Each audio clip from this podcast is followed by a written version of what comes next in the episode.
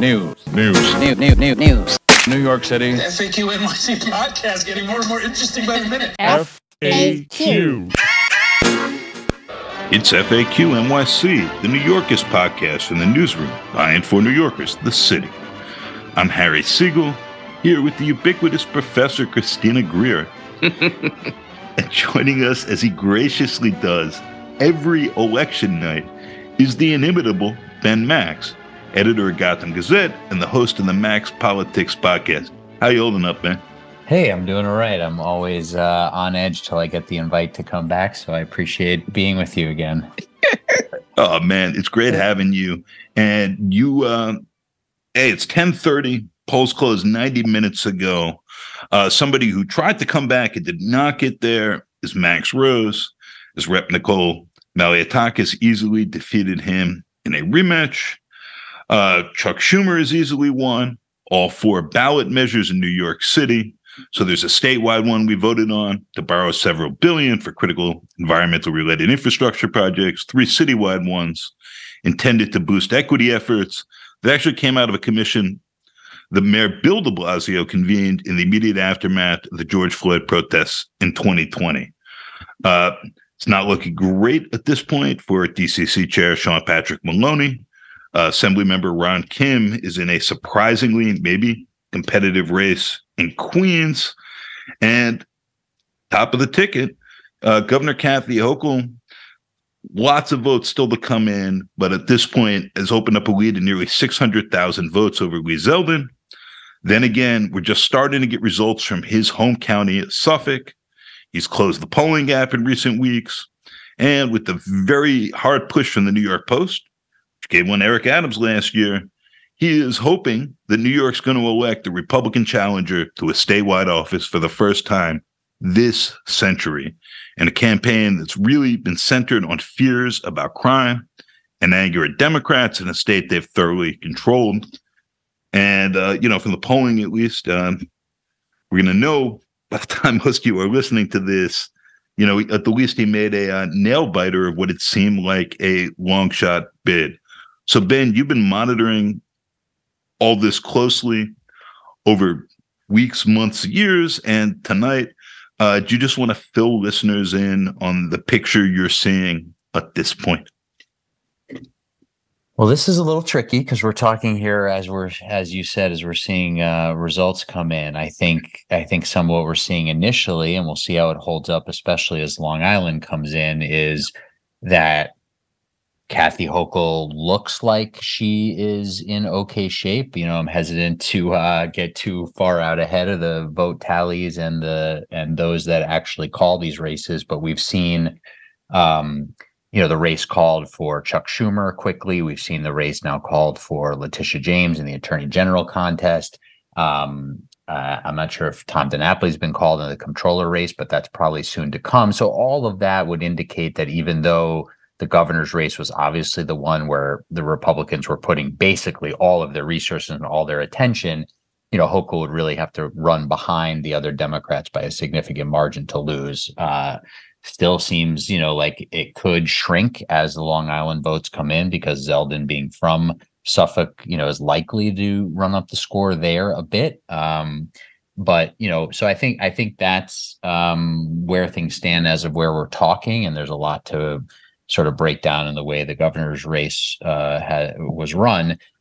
But I also think, um, you know, you got at some interesting stuff. Some of what we're seeing in the Hudson Valley looks like Sean Patrick Maloney could be in big trouble, while other races go towards Democrats. Again, still looking at votes coming in, but that could be a very interesting dichotomy there. And again, reflective of where Republicans really put a lot of resources. Um, and then one other thing is how um, there are several races in Brooklyn for state legislative seats where it looks like Democrats are in real trouble, especially in South Brooklyn. But you know, there's if anything's within a couple hundred votes, there's still paper ballots, absentee ballots that can be arriving. Uh, you know that that could t- shift the balance there. Um, but but some re- you know there's one or two assembly members that look like they're almost sure to lose their seats that are Democrats. Um, there's a brand new state senate district in Brooklyn that was created as an Asian opportunity district, and the Democratic nominee Iwen Chu is in a very close race there from the latest numbers we've seen. That would be a very big upset if Republicans took that new seat. Um, so there's some interesting cross currents going on, and I, I think it'll be you know really interesting to see where the overall Brooklyn vote winds up being uh, in terms of the governor's race as well, because we obviously saw uh, last year in the New York City elections some movement towards Republicans in Brooklyn, and and definitely some indications of that again here. Stina, there's been a lot of talk nationally and now locally about shifting political currents and about um, Latino voters and Asian voters here in particular uh, shifting toward Republicans. Um, obviously, we're waiting for the results to come in and some of these races to be called tonight. But but speaking while we're holding our breath, what's happening with the uh, Democratic coalition here? Um, and and is this opening up space for newly competitive races? I think so. I mean, I'll answer it in two ways. I'll start with New York and then I'll zoom out nationally. I mean, let's be real. Immigrants tend to be more conservative. That's just, you know, what the data has shown. Uh, in in Black ethnics, I mean, I argue like, why don't Republicans try and go after, say, Africans and Caribbeans more uh, profoundly? Uh, they've chosen to cast their lot with white supremacy, so they're leaving millions of votes on the table um, because there are lots of black voters who ideologically could and should lean Republican, but because of some of the racist rhetoric that they hear, they they vote with the Democratic Party.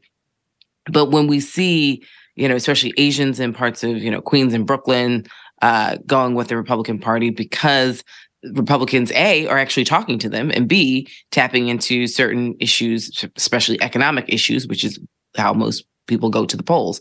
With Latinos, I mean, you know, Democrats are still obsessed with like Latinos voting on immigration. Latinos don't vote for immigration as their number one. They vote for economic issues just like everybody else. So we've also seen the data bears out that a lot of Latinos, uh, first and second generation, are willing to pull up the ladder once they're in solidly. So it's not that they're into opening the gates. It's like, well, I got in, so let's close the gates. So I think some of it's messaging and some of it is actually just targeting. Uh, Democrats, you know, tend to be late to the party every two to four years with trying to galvanize their base. Uh, and then, you know, the running joke is like when you dust off Uncle Barry and have him canvassing all over the country with Barack Obama, like that that lets you know just how how Democrats feel they're in trouble. Nationally, though, I think you know it's really important.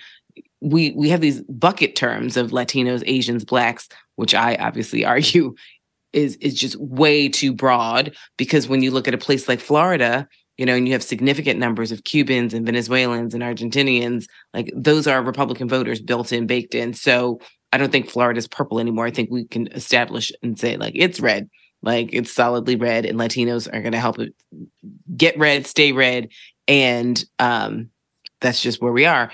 Uh, and so I think we can see Latinos trending to Republican uh, to the Republican Party in places like Arizona and Nevada and New Mexico and Texas. Uh, and so that'll be a series of conversations. You know, demographics aren't destiny.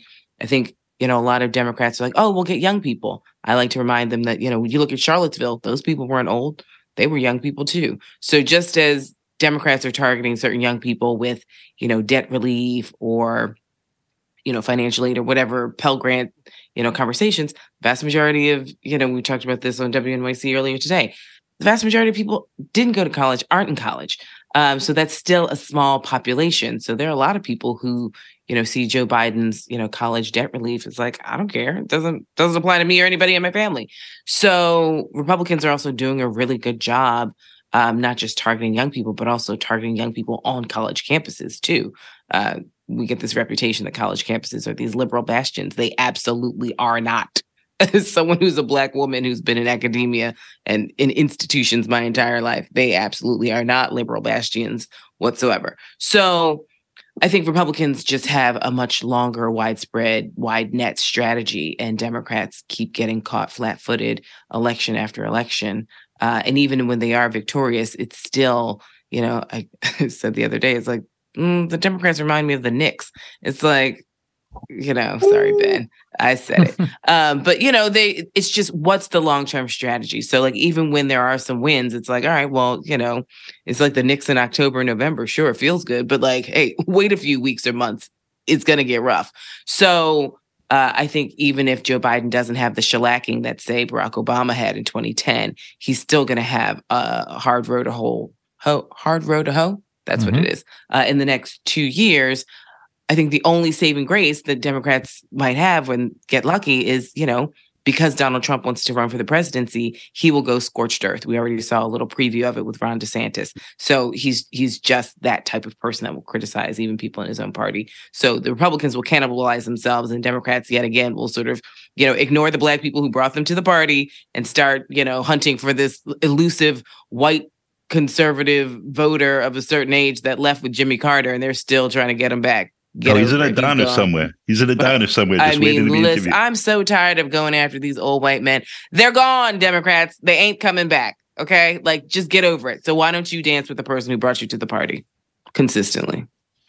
Speaking of Republicans, black folks, and a lot else, former Republican Eric Adams, he had a big push from the Post he was elected mayor. A lot of this was about how New York City felt more dangerous and he could change that and and significantly do so fairly with better policing, not just more of it. Lee Zeldin, who has had the very fulsome endorsement of Rupert Murdoch's Post at Fox News, has borrowed a bunch from that playbook even as Adams is suddenly not talking about bail reform, as he got the memo for Kathy Hochul to chill out on that for now. Assuming, just for conversation, that Kathy Hochul is the governor, it's a term of her own. Democrats are humbled. They take some losses. They lose their supermajority in the state Senate. Is this potentially a very good night for Eric Adams, who maybe gets next year a second chance of the first impression and a good first year because you usually don't get that. Your first year as mayor, right? You're newly elected. They're all running for office. He got nothing, I would argue. Um, does he maybe get a second shot here with some of the things he's after, where he says, My cops are doing their job, but everyone else is, is letting things down? And does a diminished Democratic caucus, where presumably the members are moving to the left, by the way, because it's moderates who are losing in these uh, competitive general elections, uh, but say we, have got to come around on some of this and reestablish some of these bona fides because otherwise we're going to lose more races. I don't. I don't know that I see that. I don't know that um, even if Kathy Hochul wins by a narrow margin, that that means that in the you know session right after the election, she's coming back to um, push for some wholesale change to the bail law. I mean, the, the bottom line, which too frequently gets ignored as far as I'm concerned, is that she made pretty significant changes to the bail law. Mm-hmm. It doesn't seem to have been implemented. And she was right about that. And I, for the life of me, don't understand why she hasn't been pointing that out more throughout this campaign and actually making more of an affirmative case for herself on the issue of public safety and what she did get done here and there when she's put on her back foot. She says, I did I did make changes to the bail law. And she even once publicly said in the in the lead up to the election you probably didn't know that. And i thought that that was one of the sort of biggest um, own goals i've heard from a politician in recent memory where she delayed the state budget as she tells it to get some changes on the bail law and then she doesn't even really talk about it or sell it or defend herself when she's getting pummeled all the time. Now that's not just on her but she led on that and she wanted credit for that. Eric adams i don't even know if he's once publicly acknowledged that Hochul got those changes to the bail law. I don't, I, I can't remember him actually even, I don't even know if he knows it happened uh, the way he talks. So uh, that has been an issue. The legislative leaders are mostly MIA on this stuff. Carl Heastie does not like talking to the media. Once in a while, he'll make a very impressive uh, performance on, you know, Errol Louis's show or somewhere else, and it's like, hey, where are these people defending the the stuff they've done? So I think that's a key issue. I don't know that I see more changes coming. The only thing that really seems like it would be left would be a major shift to to add in this dangerousness leeway for judges some people say that's what it should be to match all the other states that have some measure of it. I haven't studied that closely enough to know what the variations are in that, but um, I don't know that I see that. I don't know that, uh, to your very good point, Harry, with a, an almost uh, more progressive state Senate Democratic conference, even if they lose the supermajority, which seems likely, um, that that they're all of a sudden going to want to work more with Eric Adams, whom many of them are very frustrated with. So that's a lot of lot of TBD. I don't know if Hochul comes out of this winning, you know, 50 uh, with 52, 54% of the vote or something like that. You know, I don't know that she's looking to revisit a lot of this stuff. I think she's looking to move forward and try to, you know, establish herself with a lot more runway for a for a next election. see if somehow Lee Zeldin pulls this off, is there maybe opportunity of some sort for Adams in that with this Republican who's talking about declaring a state of emergency and steamrolling the legislature? Um, Adams is, you know, he's endorsed Hochul. He said they have a good relationship. At the same time, he's pressing maybe maybe as a way of, of, scapegoating or pushing off some responsibility for things that are happening on his watch. You know, he's been pressing her for for more and more changes, and it does seem like it's an interesting set of power dynamics. Uh, you know, when we had Cuomo on and we were interviewing him, he likes to talk about how he, he's the person in charge and uh, you know the city is an instrument of the state. And he's he's the guy. Adams with hochul has really been the main character at least. He's been the person who's been center stage uh, on crime on immigration on all these issues and he struggled with some of them. Right. like wh- where do you see all this this potentially going next year? And would there be some benefit for him in having a non-democrat controlling the state yeah. Listen, Eric Adams is always going to find a way to win for himself.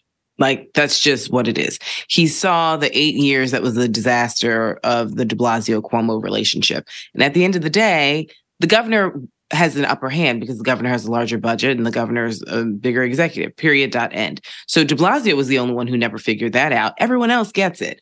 So on the one hand, could Adams have gotten more from Kathy Hochul? I think so.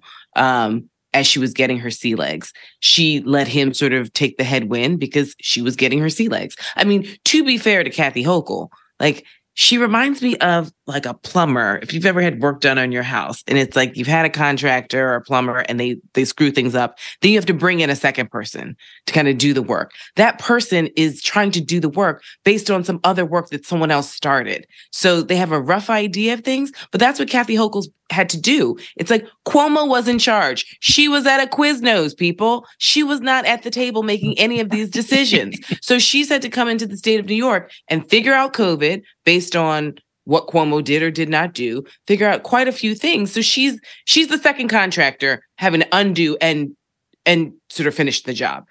Adams recognized that. So he wasn't sort of in her face with things. He liked the fact that she gave him the attention and let him be out front because that's what Eric Adams likes to do.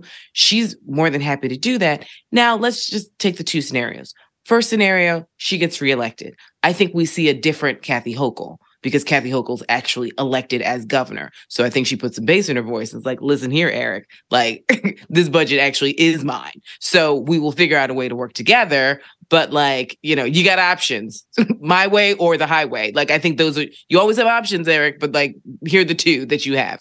So i think we see a slightly different kathy hochul when it comes to eric adams because don't forget she didn't want to ostracize him with new york city with black voters. You know eric adams understands white ethnics he understands immigrants. I mean he he gets politics in a way and the last thing she needed was like a whisper campaign of eric adams doesn't have confidence in kathy hochul so that relationship, I think, actually could get a little more complicated. But I think Eric Adams is smart enough to recognize she's the one with the budget and she's the one with the money. And she actually understands Albany better than he does. Even though he spent a little time in Albany, she does understand Albany better than he.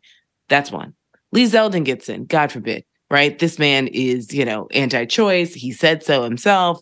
You know, he, he said, oh, Carl Heastie's will never bring me a bill. But like, you know, things, crazier things have happened, as we know in American politics. So let's just say this scenario happens where Lee Zeldin gets in. I think Eric Adams, because they do sort of share uh, a media pool, they share a donor pool, they share a voting pool in certain spots, um, you know, sort of neighborhood wise, tangentially. Uh, I think that they can get along in a way uh, because Eric Adams, as we've said, I mean, he slides across the ideological scale if it's, you know, from liberal to conservative, depending on what the issue is. So I think that Zeldin will want to succeed. He'll want to have clean and safe streets.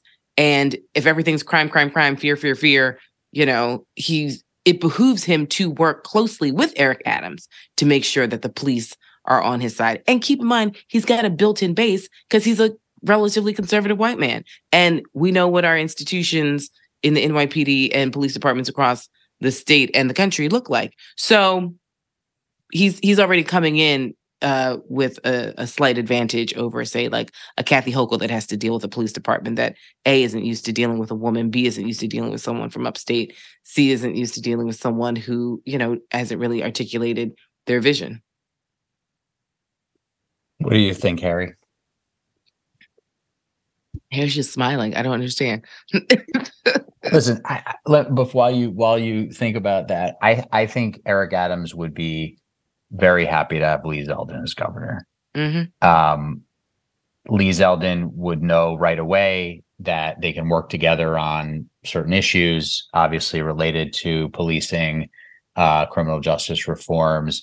Eric Adams is one of his top priorities, if not his top priority, is not being blamed for things, is not being criticized. It's it's inc- incredible to watch over this first 10 plus months um, you know sort of how his own sensitivities are, are front and center all the time and so if he has uh, someone who's ready to to give him what he wants and he he still will then have as a republican governor a foil in certain ways you know he wants these outs he keeps pointing to bail reform and raise the age and some of these things where he's now had 10 plus months to run the police department the thing he's wanted to do basically his entire professional life except he's now the dog that caught the car and so there's real questions about talk about, you know, how judges are implementing the changes to bail reform or not implementing them. There's real questions about how Eric Adams and his police department are policing the city and whether why is it that there's a big reduction in murders and shootings this year compared to last but all other major crime categories are continuing to spike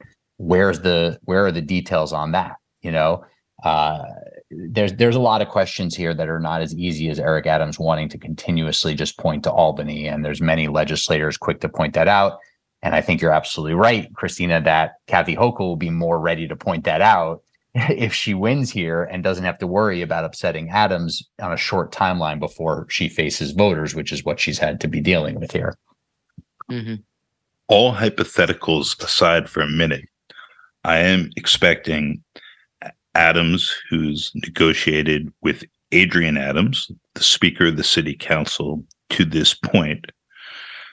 The Speaker represents the will of the caucus. The caucus is mostly Democrats. The will of the Democrats is mostly progressive. The majority of the caucus belongs to the Progressive Caucus, which is uh, farther to the left. I think he's been frustrated at some points that he's not clear who he's actually negotiating with, who can strike a deal, how that's going to work, and has been somewhat restrained about that to this point.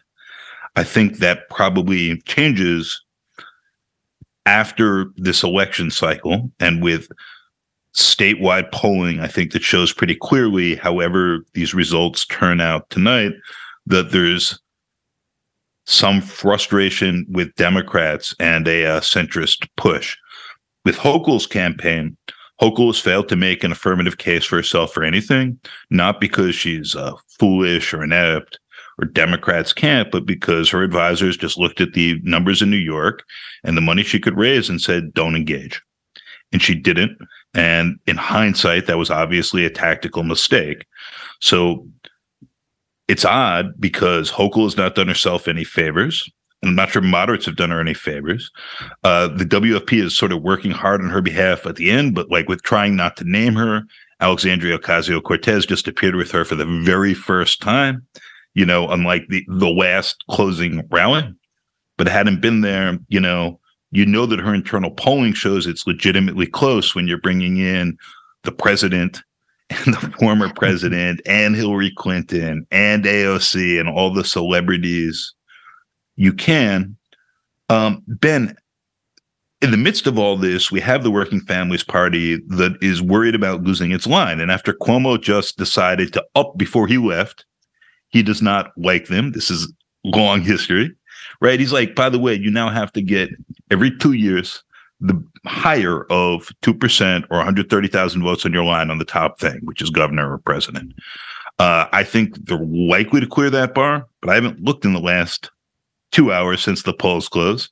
Uh, how's how's that going for them? And, and can Democrats, their their left and their center, maintain some cohesion and ability to help one another? Well, let's say this also: uh, the Working Families Party is no friend of Kathy Hochul and vice versa, Eh, right?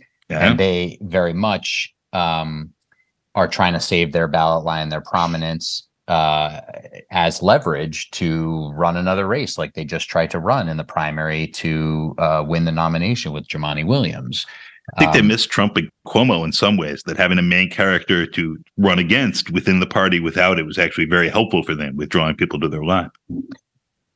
I think yes, but also they seem to be doing just fine with Hochul here. I think they're I think they seem uh, very much likely to to keep their line again. So um, you know, I think they're doing okay. I think they bumped up uh, in in all these last three gubernatorial races that they've um, you know had candidates or back candidates or sort of back candidates, um, depending on how you sort of count the the Zephyr Teachout run. Um, you know, bumping up against uh, a challenge of a ceiling of the sort of anti-establishment, anti-moderate slash progressive wing of the party running a statewide campaign. I mean, there's all sorts of details we could get into about quality of the candidate, fundraising, all sorts of stuff. And there's a new campaign finance system coming into effect before the next gubernatorial race. So a lot of variables there. But um, there's there's clearly some real problems uh, that persist within the Democratic Party and some real you know challenges that are healthy in many ways in terms of debate over policy and politics, but um, the lack of cohesion. You know, you mentioned Kathy Hochul and her advisors. I mean, probably we'll see what the final numbers are, but you know. One of the first things she should probably do after election day, if she if she survives, is is uh, tell tell those folks you know that they're, they're not coming back on the next campaign. Um, but you know, I I, I think that um, we're seeing we've seen a lack of cohesion that's really been problematic. You mentioned AOC. I don't know you know, until they decided at the very end they needed to really do a lot of things to try to juice base turnout. I don't know that Kathy Hochul wanted to be seen publicly with AOC. Mhm. I'm not really sure Mhm, because mhm. she's trying to straddle that line with moderates where she's, you know, very worried about being seen as too far left, even though the right is going to paint her as a socialist no matter what, no matter if she runs around the state saying, no one says defund the police in my presence, which she has literally done uh, she still gets branded as you know a, a Democrat who's defunding the police. Uh, uh, you know there are questions about how those attacks land if if there are if there is validity to it. But even what we're seeing in Brooklyn, you know, the Brooklyn Democratic Party is inept. Um, and they're going to lose. Looks like they're going to lose some incumbents, and it looks like you know th- there's all sorts of challenges there. So, so there's a lot of soul searching yet again. I think for Democrats in New York to do here about messaging, about strategy, about cohesiveness, um, and just you know the ways in which Republicans have dominated a lot of the a lot of the messaging of this campaign. So a prominent Democrat was just telling one of our reporters in South Brooklyn and on background how disgusted that person is with the uh, Brooklyn Democratic Party and their failure to support uh, candidates facing challenging general elections. It looks like we collectively are going to have a very rough night. I see Ben uh, thinking and grinning about a. But you know, prominent Harry, I, I think also though we got to add this to the complicated mix is that, and I've said it before, and I'm saying it again, a lot of white people do not understand the existential threat that we face. And until it is at their door and strangling them around their own necks, they won't get it. So either they abstain from voting or they play around with their vote. And it's like, oh, it's cute and it's fun. And I can just like vote for, you know, Zeldin because I just want to be, you know, different in Brooklyn. And like, you know, I don't like one party rule. But it's like, think about the long term repercussions of playing around with that vote. And so, you know, not just for a woman's right to choose or the environment or education or funding, you name it. But I, I- it's, there's a racial dynamic that we're not talking about, especially with like these quote unquote liberals in Brooklyn that you know, yes, they voted blue, but it's like, you know, if you voted for Bernie and then Trump and then Zeldin, like I'm looking at you funny. Or if you voted for whomever and now you think it's like it's cool or okay to vote for Zeldin just because, you know, like, for whatever reason you don't like Hochul. And that's where that gender stuff comes in, where I'm constantly talking about it. No one can ever explain why they just can't seem to vote for a woman at the top of the ticket. But it's just, oh, there's something about her, but you know, so I'm just gonna vote for Zeldin. It's like this man is a dangerous threat. And if I hear one more New Yorker say, well, you know, New York's blue and, you know, we're we're pro-choice, we'll never sort of not be that. That is such a false claim if we take our foot off the gas. And I just think that not enough straight up white voters take this seriously. Speaking of straight up white folks, right? So my my closing column for the news, which no longer does endorsements ahead of this race, was was look, elections are about alternatives Zeldin wants to give teachers guns. He wants to fire Alvin Bragg. He says, I, I don't like abortion at all, but hey, I can't do anything because all the other, it'll be all Democrats, even if I'm here. And, you know, th- that's absurd uh, when you think about what he could do at the Department of Health um, without needing lawmakers uh, about the sort of people he put in his administration. It, it seems to me like a very clear choice. But our closing question here, as we're looking of things that are hypothetical as we're recording this, but may well be known by the time you listen to it in that weird witching hour, right? Is Andrew Cuomo was on the podcast. He said, I got a poll that shows I'd be winning by 10 points. Yeah. Uh, Tom Suozzi, another uh, another white moderate Democrat guy, right, who got crushed in the primary, is like, uh, you know, I think he might have reason to think it would be harder for Zeldin to make this fear case against me. Um, it's complicated being an incumbent. It's helpful in a lot of ways. You get to raise an awful lot of money. Uh, but would this race, in each of your view, be as close if one of those candidates were running? And if so or if not, what does that say about the Democratic Party, the electorate here, and so on? Well, I think it says more about unemployed men who think that they could be at the top of the ticket. Hey, guess what? You're not. So there, those are those are you know we can play hypotheticals all day long. Yeah, I got a PhD in in astronomy instead of political science, and I'm like you know scaling a building and going to outer space. I'm not. So Andrew Cuomo, you were asked to leave and you left, and Kathy Hochul is governor of New York State. Tom Suozzi, you ran against the governor of New York State in a primary, and the voters resoundingly said no, thank you. Jumaane Williams dusted you, got double what you got, Tom Suozzi. So no one's interested. You know, you know, you know, I love that old school Chicago saying. It's like, we don't want nobody who nobody sent. Nobody sent for you, Tom Suozzi. So it doesn't matter what you want to talk about, you versus Lee Zeldin. You can't get into the general if you don't get past the primary, and you didn't. So we play with the cards we have. The cards that Democratic New Yorkers wanted was Kathy Hochul. There we are. Ben, a last word here, as this just got less hypothetical. Uh, Christina was just messaging us as we were doing this, and we see that MSNBC, not AP yet, at 11:12, I believe, has called New York for Kathy Hochul. And it turns out you can generate all the post covers you want, all the poll momentum you want, but it is an uphill climb still for a uh, for a Republican in New York to uh, uh, to get to get through? I am uh I'm still waiting to see all the votes come from Long Island, but if this yeah. is so, um you know, and, and the latest numbers from the State Board of Elections I'm looking at have it at about 56% Hochul, 43% Zeldin. Again, that's without a lot of Long Island votes. So that's sure to shrink, it seems, but we'll see. Um, I, I think a few things. One, I think Kathy Hochul has a lot of strengths. Uh, there are major Republican headwinds in this election cycle. There are major challenges that we could argue how much she, you know, control she has over that have been impacting New York from uh, the COVID hangover and challenges and people's just resentment around COVID restrictions and and just the frustrations of COVID and the damage COVID has done to inflation, to crime, a number of things working against her. Again, some of those she maybe could have done more about, some of those she needed to put a better argument forward about, but she had strengths, she had those headwinds. She never run before. She's battling sexism, as Christina got at earlier, not to be undercounted. Speaking of, you know, Andrew Cuomo talking about how well he would do.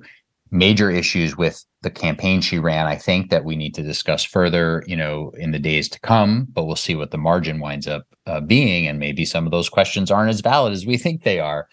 The other thing I think that's really interesting here is, you know, you get at the fact that Democrats have this huge enrollment advantage in New York. And that's why nobody thought for a very long time this would be close at all. No Republicans won in New York State uh, statewide since 2002. The other thing I've been thinking a lot about is if Republicans had not nominated a conservative uh, Trump uh, ally, Yes. what what does that look like? I'm not actually sure that that means Republicans do better. I'm not actually sure about that. There was something about the way Lee Zeldin campaigned and his and his consistent messaging, the length of his campaign, other things, a lot for us to to break down about. Something Christina also got at about like so many voters and what they do and and don't seem to prioritize the fact that Zeldin's votes against the election and his ties to Trump don't necessarily seem to be holding lots of people back that you maybe might have thought would be more hesitant about that. Um, you know, and people prioritizing very vague, sort of conservative messaging around crime with no real apparent plan and no plans about virtually anything.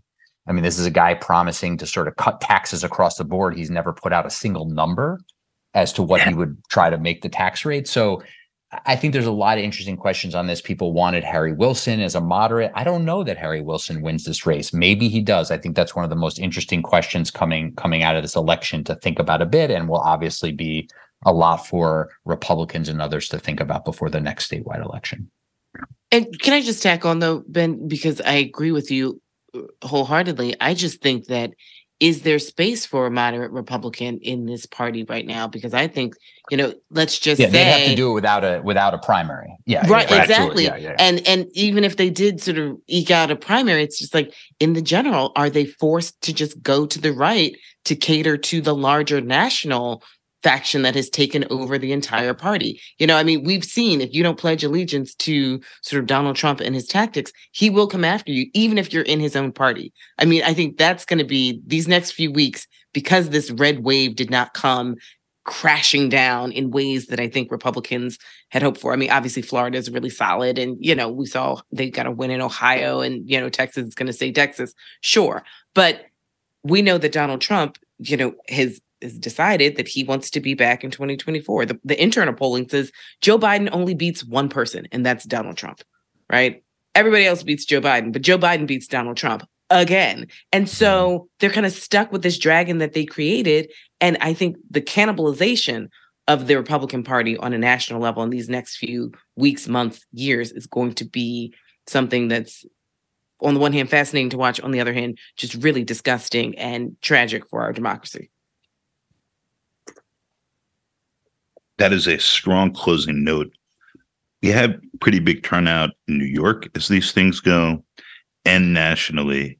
It is interesting that as these elections are nationalized and feel more apocalyptic, and people are showing up, right? This actually is a safety net for radicals within parties and within primaries to run some wild candidates. You can be a family values Republican who's paid for a lot of women's abortions and had secret kids and lied about it. Shout out to Georgia. And is this worth like one or two points in your polling? Maybe, maybe not. Um, and that does open up space, I think, for uh, some really weird election cycles here and nationally. I think we should leave it there for tonight. Ben, you are a uh, a mensch and a good sport. It's exciting to do this and have the results come in as we're trying to riff and think this through. Uh, Chrissy, thank you as always for uh, bringing some intelligence and and perspective to this, so that it's not it's not just uh, chatter.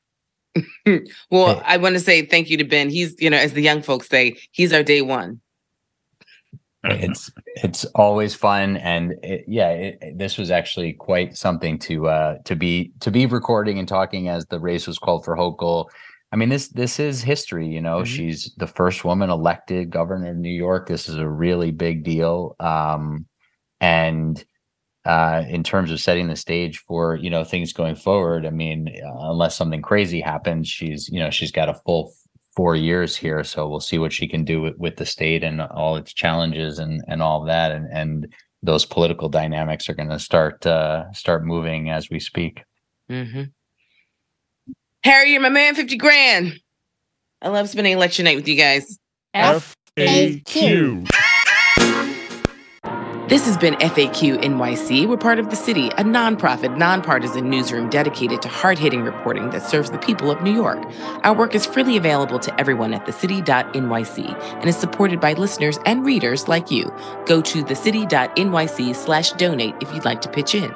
We're headquartered at NYU's McSilver Institute for Poverty Policy and Research and are a proud member of the Brickhouse Cooperative of Independent Journalists, Critics, and Artists.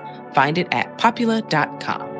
Our guest this week was the one and only Ben Max. And our hosts were me, Christina Greer, and Harry Siegel, who's also our executive producer. Our engineer is Adam Kamara. Thank you, dear listener, for joining us again and making it this far. Be kind, be well, and we'll be back soon with more.